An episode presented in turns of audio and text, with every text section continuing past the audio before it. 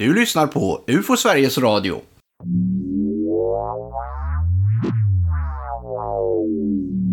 Idag har det varit lite blåsigt men jag klagar verkligen inte. Själv gillar ju jag den mörkare årstiden och även när temperaturen inte är så gassande het.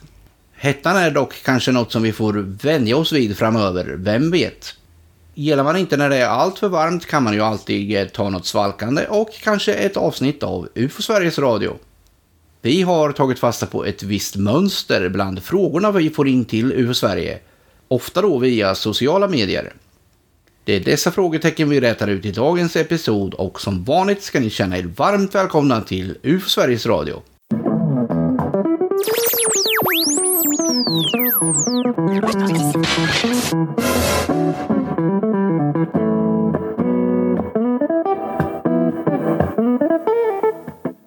Då har vi tagit oss tid att komma till mikrofonerna igen här och jag eh, säger välkommen till UFO Sveriges Radio, Johan Gustafsson.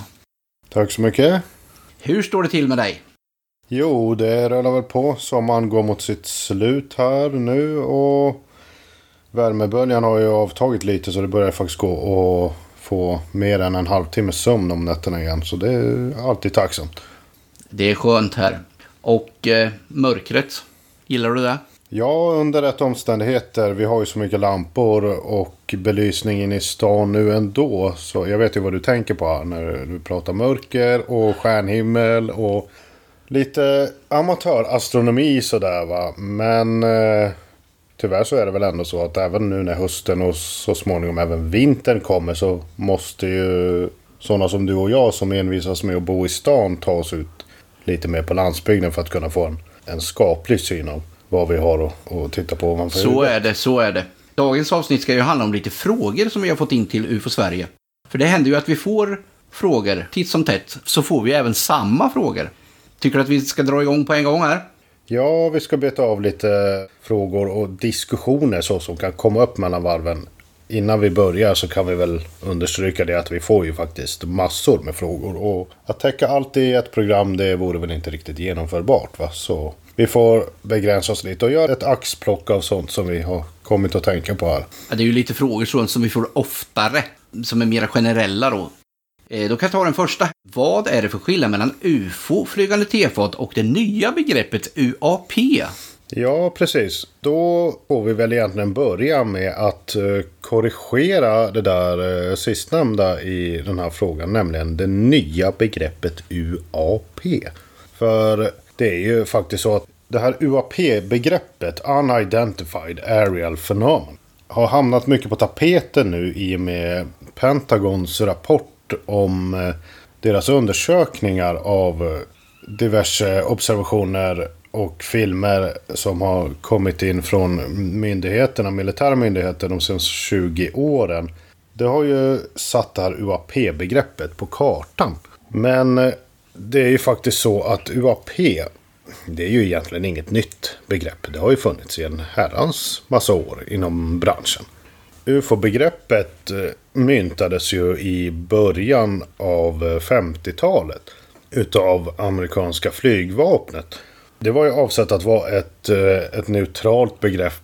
Man hade ju dessförinnan beskrivit de här rapporterna då av oidentifierade flygande objekt som man då hade undersökt och inte kunnat eh, identifiera.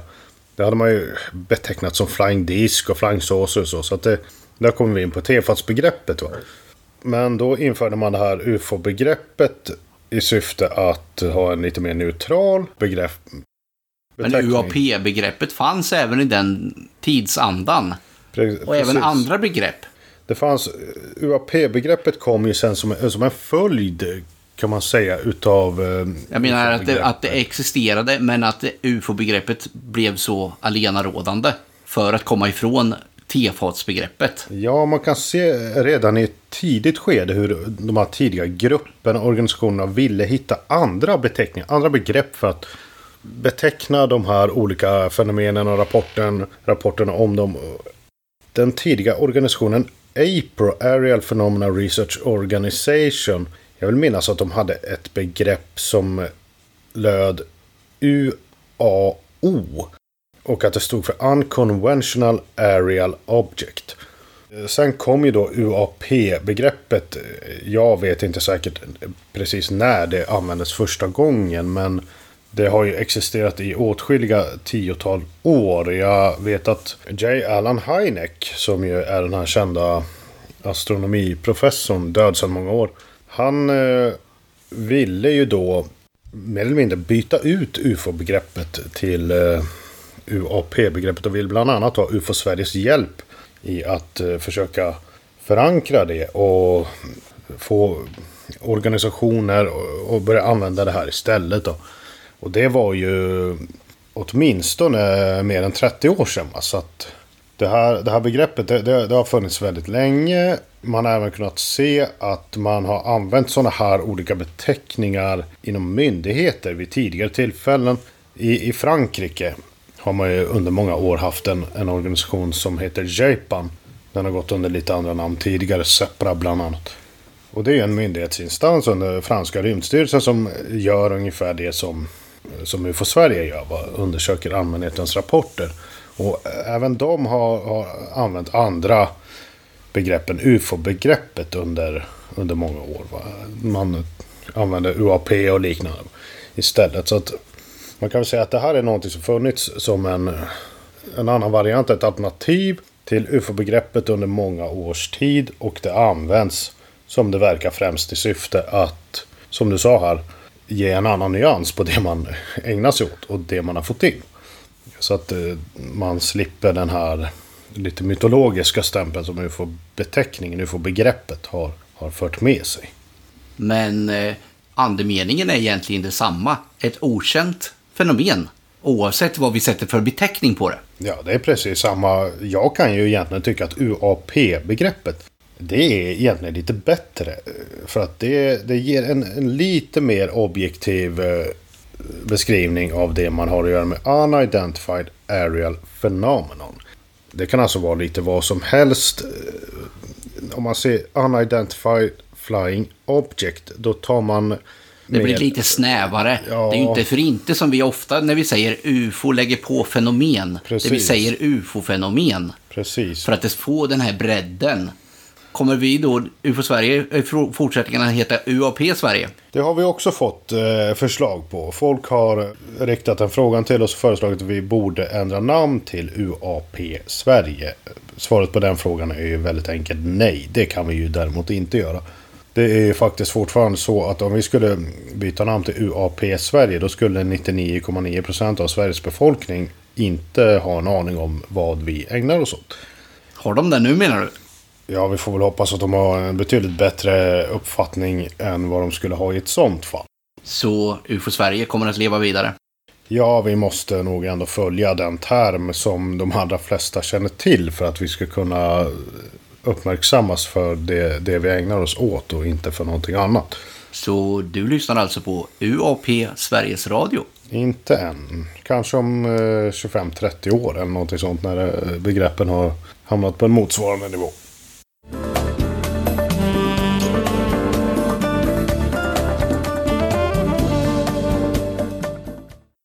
Tic-tac-begreppet används frekvent nu för tiden för att beskriva en viss sorts föremål. Just tic-tac är något vi får mycket frågor om. Hur tar vi oss an tic-tac-fenomenet? Begreppet tic-tac är ju någonting som också har förekommit ganska frekvent i mediala sammanhang eh, de senaste åren här då. Och det kommer sig från det de gick ut med i New York Times hösten 2017. Precis. Det var då allmänheten fick veta vad tic-tac var. Tic-tac-begreppet det syftar ju till en, eh, en sån här halstablett eller minttablett av något slag som eh, är ganska vanliga i, i USA. Då. Det var ju en av de här piloterna som flög eh, det här flygplanet då, som tog den här så kallade FLIR-filmen. FLIR, alltså den här infraröda eh, filmen, filmklippet med infraröd kamera. Som eh, togs kort efter den här observationen från de här två flygarna Fravor och hans kollega som utgick från USS Nimitz. Det man ser i den här filmen då som tas av det här eh, flygplanet som kommer eh, efteråt. Det är, jag vill minnas att piloten hette Underwood. Han, eh, han jämförde ju då det här objektet som han filmar med den här e IR-kameran med en sån här eh, Pastill. pastill. Ja, en liten min, mintablett. En tic-tac helt enkelt. Det han pratar om här va, det är ju det, är det man ser i kameran. Det är återigen en IR-kamera. Den eh, registrerar ju signaturen, IR-signaturen på det här objektet. Den registrerar ju inte hur objektet egentligen ser ut. Va? Utan det eh, kan ju finnas stora risker för att en eventuell form och dylikt blir, blir förvrängt i en sån här avbildning. Men det är där det här börjar. Va? Tic-tac-objektet liknas efter det här man ser i, i den här infraröda filmen. Och därefter så har ju då det här med tic-tac-objekt. Det har börjat... Det har ju blivit en eh, återkommande beskrivning då som har syftat till en viss eh, form då som liknar det här objektet som man tillika ser på den här e IR-kameran. Och det är ju då ett eh, ovalt eh, format föremål, äggformat föremål eller lite dylikt därtill. Och det här får vi in uppgifter om mellan varven. Det förs diskussioner om det här på, på Facebook. Och det är många som, som är intresserade av just det här med hur vanliga är tic-tacs? Har man sett tic-tacs i Sverige? När sågs en tic-tac för första gången? Hur länge har man sett tic-tacs utanför amerikanska kustområdena här runt Catalina Island och, och de här krokarna? Det är ju faktiskt så att det här som beskrivs ja, likt en tic-tac då, en halstablett eller en mintablett eller vad. Det är ju faktiskt eh, någonting som vi har sett rapporter om under en väldans massa år. Och det är absolut inte något nytt fenomen. Det har genom eh, årtionden, om vi bara nu för enkelhetens skull begränsar oss till det moderna fenomenet sedan eh, sent 40-tal och framåt. Så har man ju rapporterat i mängder hur man har iakttagit cigarrformade, äggformade, ovala objekt av vice versa slag. De har iakttagits på stora avstånd. De har iakttagits på väldigt nära håll i andra eh, rapporter. Där det har beskrivits landningar av sådana här saker. Man har kunnat se en cigarrformad grej på backen eller äggformad grej på backen. Det finns ju betydligt många fler rapporter där det verkligen är tic-tac-formade föremål än det här som han beskriver som, som tic-tac. Eftersom det han beskriver är ju alltså inte, det är ju inte något visuellt utan det är ju det som är från radarbilderna, IR-bilderna. Precis. Det, det, finns ju massor med rapporter med visuella observationer gjorda på till synes ganska nära avstånd av just det här.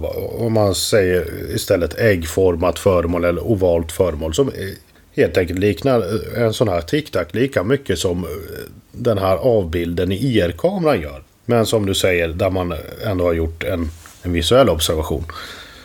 Har du några exempel på sådana fall? Ja, vi har diskuterat eh, sådana rapporter tidigare här i podden. Eh, vi har ju pratat om eh, bland annat de här observationerna eh, i Levland i Texas i slutet på 50-talet. Där såg man ju sådana här ovalformade, äggformade historier som fanns på väldigt låg höjd, eh, nere på backen i flera fall under en kväll där. Och där såg man ju naturligtvis de här med, med blotta ögat då. Eh, definitivt inte med någon med någon IR-kamera eller genom något annat motsvarande instrument. Men de nämnde de aldrig som mintpastiller där. Nej, men de hade nog kunnat liknas lika mycket med en sån ifall man hade jämfört uh, beskrivningarna med om man hade hållit en sån framför sig och uh, bett vittnena jämföra med den. Så hade man kanske myntat tic-tac-begreppet redan på den tiden. Det som jag tänker på är ju den amerikanska polisens Lonnie Samoras observation i... Ja, i, i öknen där ja. 1964 Fyra var det ja. Det är ju absolut en, eh, en beskrivning som eh, lika mycket liknar en sån här tic-tac då. Som eh, de här bilderna på, på den här IR-kameran gör. Skillnaden mellan de här visuella observationerna är ju att de ger ett 3D-djup på det man ser. Det, det har man ju inte på de här e IR-bilderna på samma sätt. Om man ska ha en, en tvättäkta tic-tac-liknande grej, då ska man ju kunna verkligen urskilja, kan jag tycka, att, att den ser ut på det viset. Det, det kan man ju faktiskt inte göra i de här eh, filmerna. Så Ja, jag, jag skulle nog eh, tycka att, att det hade varit mer rättvist att tillskriva eh, både Samaras och eh, Levlands eh, och de olika vittnena där och en herrans massa andra vittnens beskrivningar till tic-tac-begreppet snarare. Du tycker alltså att just tic-tac-begreppet råkar hamna snett, att det är olyckligt att det fastnade i allmänhetens medvetande? Ja, det, det ger en missvisande bild för att folk verkar få för sig att det här är någonting nytt. Att man har grejer som åker runt och liknar en tic-tac. Att det är ett eget fenomen? Ja, precis. Och det är det ju inte. Det är ju... Det är alltså, fortfarande ett okänt fenomen? Ja, det är det. Och det är ett nytt ord för samma sorts föremål som har iakttagits och rapporterats under väldigt många år. Så att det, det, det finns inget, inget nytt fenomen med tic-tac-fenomenet. Så man skulle kunna säga UAP, eller varför inte UFO?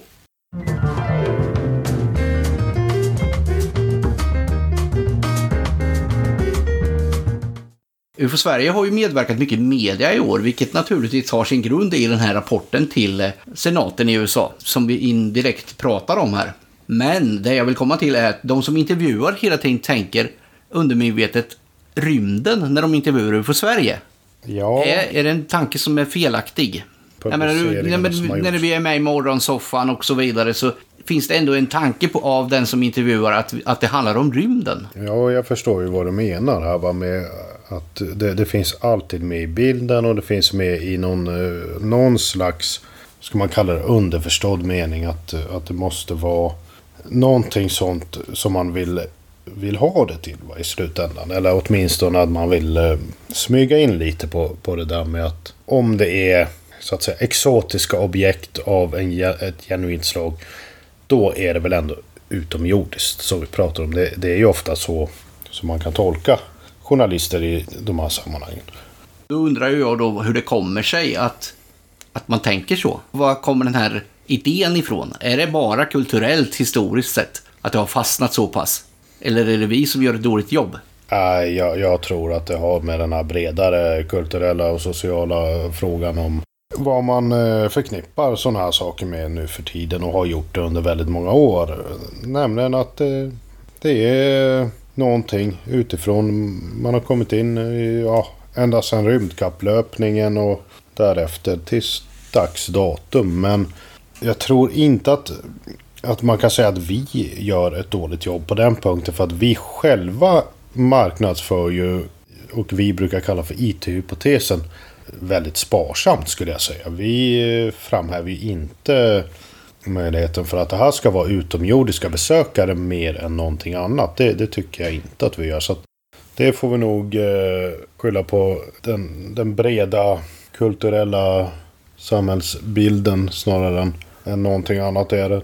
Så de har bara fastnat i, i den här stereotypen att det vi håller på med har någonting med rymden att göra och då är det enklast att ta den vägen. Sen, Eftersom inte, de har ju naturligtvis ingen aning om alla teorier som finns som vi skulle vilja framhäva att det finns många olika orsaksmöjligheter. Nej, men eh, sen visst, i just de här sammanhangen så kan man väl också kanske tänka sig att det finns en liten journalistisk touch med i bilden. Att eh, det är den utomjordiska hypotesen som är den mest populära, det är den mest välkända och det är en kittlande tanke hos många av läsarna och lyssnarna och så vidare.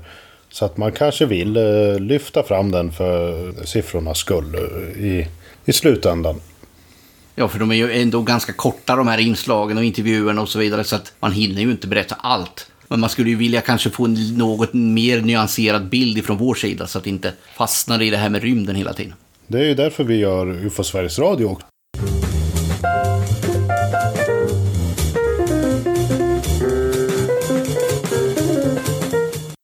var i Sverige finns störst chans att se UFO? Ja, det är ju en fråga som dyker upp eh, mellan varven. Eh, den kommer på sociala medier, den kommer på mail och eh, i telefonsamtal och allt möjligt.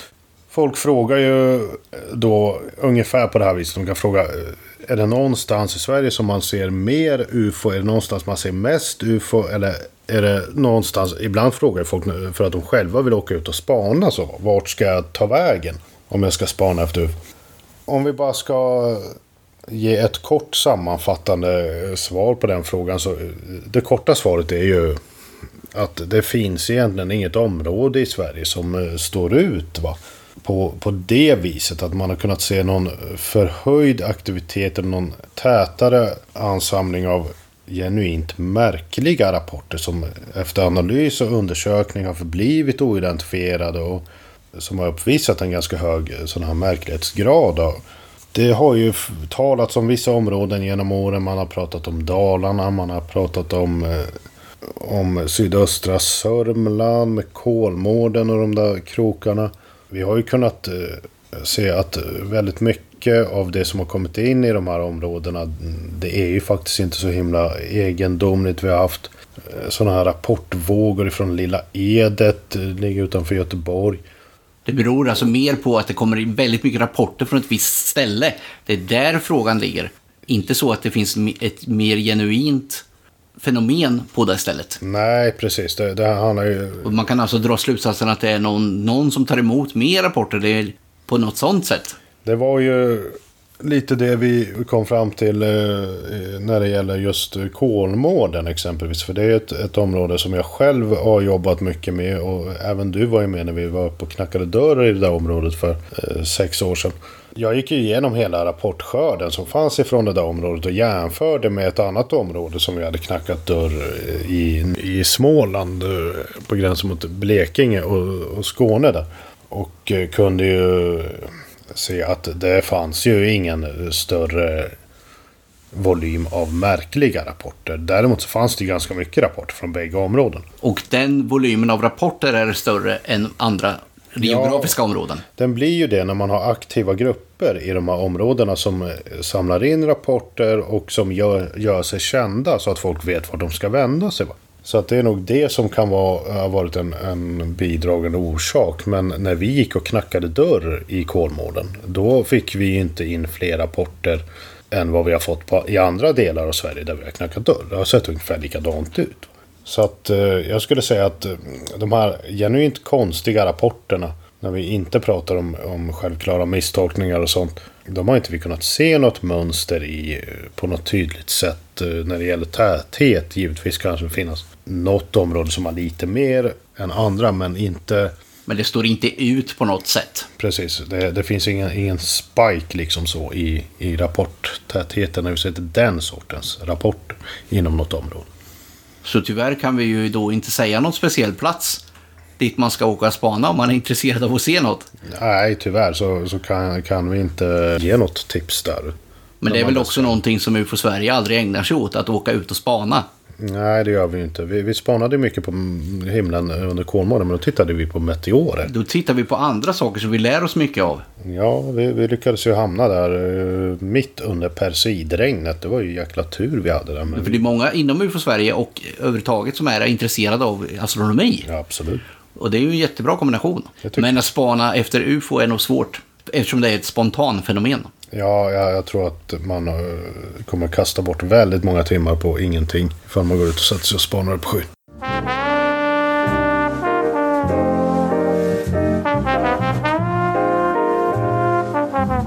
Men om man nu skulle få se någonting, föremål eller liknande, varför har de här föremålen en massa lampor? Är det inte en vanlig fråga vi får? Den eh, dyker ju definitivt upp mellan varven. Den kan lyda ungefär som så. Varför har de här farkosterna, om de har kommit hit, en massa lampor? Varför är de utrustade med en massa blinkande eller fastlysande lampor? Varför gör de sig synliga? Så himla tydligt borde de inte flyga under mer stältliknande förhållanden. Alltså sånt där va. Det, det, är nog minst en gång var tredje månad tror jag. Som vi får in en sån fråga på våra sociala medier och, och man hör talas om den mellan varven i lite olika sammanhang. Vad ska man säga på den här punkten egentligen? Det är ju som så va att de, i de allra flesta sammanhang när den här frågan ställs så föregås den av ett antagande och det är just det här som vi var inne lite grann på tidigare. Här. Nämligen att, att det är utomjordiska besökare som vi har att göra med. Visst, då, då kan man naturligt, naturligtvis fråga sig varför har de vad som närmast kan beskrivas som antikollisionsbelysning på sina farkoster och sådana där grejer. Men alltså, när det kommer till de här frågorna så tycker jag att för det första så måste man understryka, vi vet ju faktiskt inte vad de här fenomenen är för någonting. Och om vi inte vet vad det är för någonting så kan vi inte heller gräva ner oss i vad som ju blir nästan en filosofisk fråga. Va? Det kan vara intressant och det är, det är en motiverad fråga. Va? Den, den är värd att spekulera kring men den, den kommer inte gå att, att besvara utan att eh, vi egentligen har kunnat komma till botten med, vad, ja, med de andra sakfrågorna så att säga. Men jag tycker att man ska tillåta sig själv lite ödmjukhet i de här frågorna när man eh, funderar över det där. För att det är egentligen bara när, när man tolkar fenomenet utifrån ett utomjordiskt perspektiv som den här frågan kommer upp på den här nivån. Varför gör de sig synliga när de lika gärna skulle kunna eh, flyga omkring här utan att eh, upptäckas alltså utan att vi någonsin skulle ha en aning om dem. Varför gör de sig synliga? Här ska man ha i åtanke att det finns flera teorier som bottnar i att det här för det första är ett fenomen som är knutet till människan och har för avsikt att synas. Man syftar då inte på att det är några utomjordiska farkoster som flyger runt och eh, är här i något undersökande, studerande, ställt syfte. Utan man, man antar att det här är någonting som gestaltar sig för människor av orsaker som vi i nuläget inte kan, kan sätta fingret på. Vi har diskuterat de här eh, teorierna en del i tidigare poddar. Så att eh, vi får ju hänvisa lyssnarna dit. Samtidigt finns det andra teorier om att det här skulle kunna vara okända naturfenomen. Och då pratar vi naturligtvis inte om några artificiella lampor som tänds och släcks. Utan då pratar vi antingen om naturliga processer som uppkommer alternativt då att det här är någon eh, form av påverkan på, på hjärnloben som eh, har föreslagits av, av, Michael Persinger med flera i det här som kallas för tectonic strain hypothesis. Där det då skulle vara magnetisk påverkan från de här fenomenen så att individen ser det som... Ja. Men du menar att de här fenomenen är beroende av människan? Ja, det är de ju i, i, i de fallen. De, de skulle inte finnas här mer eller mindre om det inte vore för människan. De kanske skulle finnas om vi pratar om naturfenomenen men de här sekundära fenomenen som då antas kunna uppstå enligt de här hypoteserna. De kräver ju en människa som är där som mottagare mer eller mindre. Som påverkas hallucinatoriskt av de här fenomenen. Sen finns det ju andra hypoteser. Det finns ju de här paranormala teorierna om eh, trialiserade farkoster och så vidare. Och I alla de här sammanhangen så handlar det inte om artificiella farkoster som är här i ett ställt syfte utan de här lamporna blir helt plötsligt lite mer begripliga därför att de, de tjänar ett, ett helt annat syfte, de här grejerna som, som folk ser. Då behöver man egentligen inte riktigt ta hänsyn till varför de har utrustat sina farkoster med lampor längre. Det är väl lite, lite sammanfattande hur jag tycker att man man kan besvara en Så lamporna är alltså inte till för att de ska se, utan det är för att vi ska se dem? Ja, det, det, åtminstone inte vissa av de här teorierna. Sen blir det en, en naturlig effekt av det som skapas av fenomenets uppkomst i andra. Det skulle krävas en, en långt mer utförlig beskrivning än så egentligen. Men det, det är liksom en, en bieffekt utav fenomenet. Enligt många av de här, eh, flera av de här teorierna. Eh, ja, jag tycker man, man stirrar sig lite blind på IT-hypotesen när man eh, formulerar en fråga på det viset. Men det är inte lätt att veta om man inte är i branschen. Nej, det är det inte. Och som sagt, det, det är en motiverad fråga. Det, det här är ingenting som ska uppfattas som kritik mot de som ställer frågorna. Utan snarare som vår, vårt synsätt på, på den, den frågan. Åtminstone mitt personliga. Men jag tror att det finns flera som skulle hålla med mig på den punkten.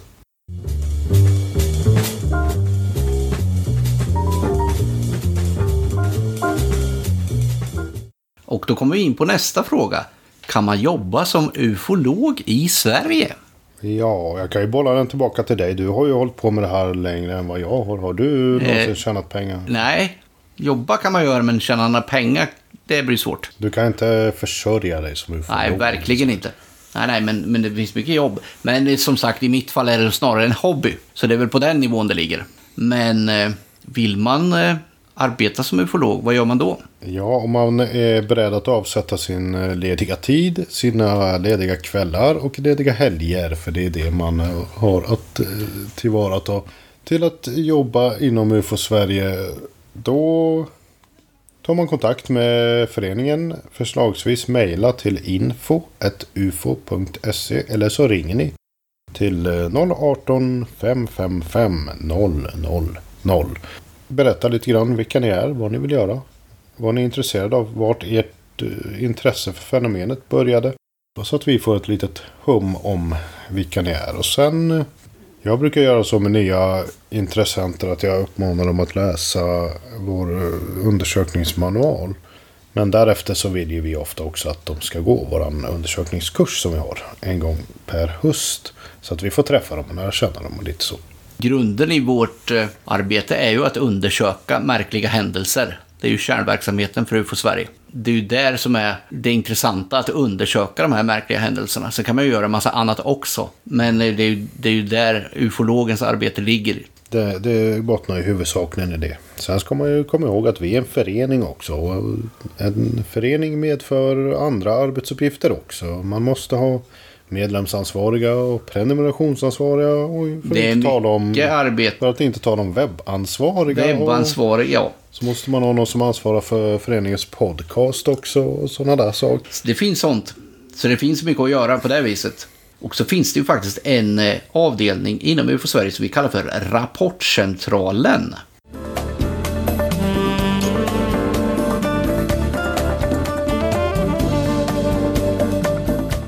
Du får ju frågor ibland om folk som har kollat på den här webbplatsen som heter ufo.se där de har letat efter sina egna rapporter, men de hittar dem inte.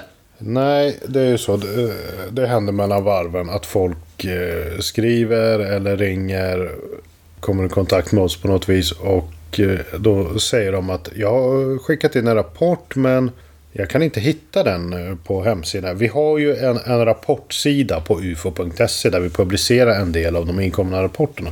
Vi får passa på att upplysa folk om det då, att det är alltså en väldigt liten bråkdel av alla rapporter som finns eh, i UFO Sveriges eh, arkiv som ligger ute på den sidan.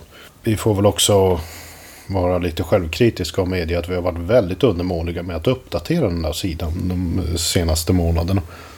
För tillfället så hamnar inte särskilt många av de nyinkomna rapporterna heller på den här sidan.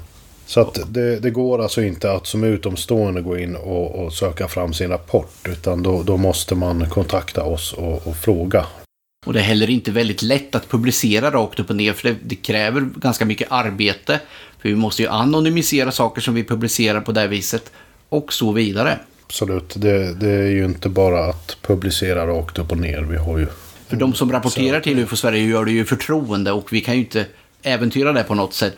Vi har ju observatörerna att ta hänsyn till och det, det måste vi ju göra. Finns det fler typiska frågor som du får till Rapportcentralen? Ja, en typisk fråga som eh, kommer ganska ofta det är ju det här efter att de har skickat in en rapport till oss så vill de ju ofta veta om fler har sett samma sak. Och det kan man ju förstå naturligtvis. Eh, det är ju inte sällan eh, själva anledningen till att folk rapporterar till oss. För att de vill veta om det finns fler observationer. Fler som har sett eh, samma sak som de såg vid samma tillfälle. Eller kanske samma sak vid något, något annat tillfälle. Det, det är ju ganska ofta som det är svårt att svara på sådana frågor när det är en viss sorts sådana här väldigt generella rapporter. När folk har sett ett ljusfenomen på himlen. Och så frågar de har ni fått in rapporter om något liknande? Och vi har tiotusentals sådana rapporter om dylika fenomen. Både, ja, det finns i Sverige då, så i publikationer från hela världen. Men eh, det hjälper vi gärna till med att kolla naturligtvis.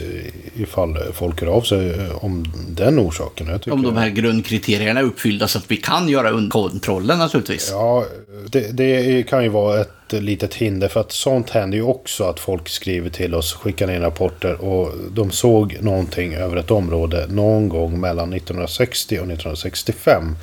Och så undrar de om eh, det finns fler rapporter av dylika fenomen under den period. Då är ju vi lite bakbundna. Då kan vi inte eh, para ihop rapporter. Även om vi hittar någonting likartat från samma område under de åren så har man fem år att spela på så går det ju inte. Då kan man ju bara hitta potentiella kopplingar. Man måste ju ha datum, tid och plats. Så är det ju. Men det händer väl också att folk ringer till oss och vill, ja jag vill berätta det här, bara som upplysning till er för att hjälpa er. Att man får in tips tänker du? De vill inte direkt lämna en rapport, men de vill ändå tipsa oss om att jag har råkat se det här. Det kanske bidrar er i er forskning. Absolut. Sånt händer eh, inte allt för sällan att eh, folk rapporterar ja, lite mer för vår skull då, om man säger så, än för sin egen. De vill vara hjälpsamma utan att riktigt veta vad, vad det går ut på. Precis, bidra med en pusselbit eller försöka göra detsamma i alla fall. Och det är alltid uppskattat. Det ska folk fortsätta med. Då säger jag tack till dig Johan Gustafsson och så undrar jag vad du vill höra i UFO Sveriges Radio framöver. Den listan kan göras ganska lång men eh, ja, jag känner att eh, det är dags att vi ska dra några sådana här roliga intressanta fall med hög märklighetsgrad här framöver. Lite kanske humanoider och landade farkoster och sånt där som är, som är kul både att prata om och att lyssna på. Det håller jag verkligen med om. UFO Sverige finns bara ett mejl bort och adressen känner ni till vid det här laget. info at ufo.se Och vem är det som gör UFO Sveriges Radio? Jo, det är riksorganisationen UFO Sverige. UFO Sveriges Radio hittar ni där ni hittar poddar och lyssnar gör ni precis när det passar som bäst. Tack för att ni lyssnar och så hörs vi snart igen. Hej då! Hej då!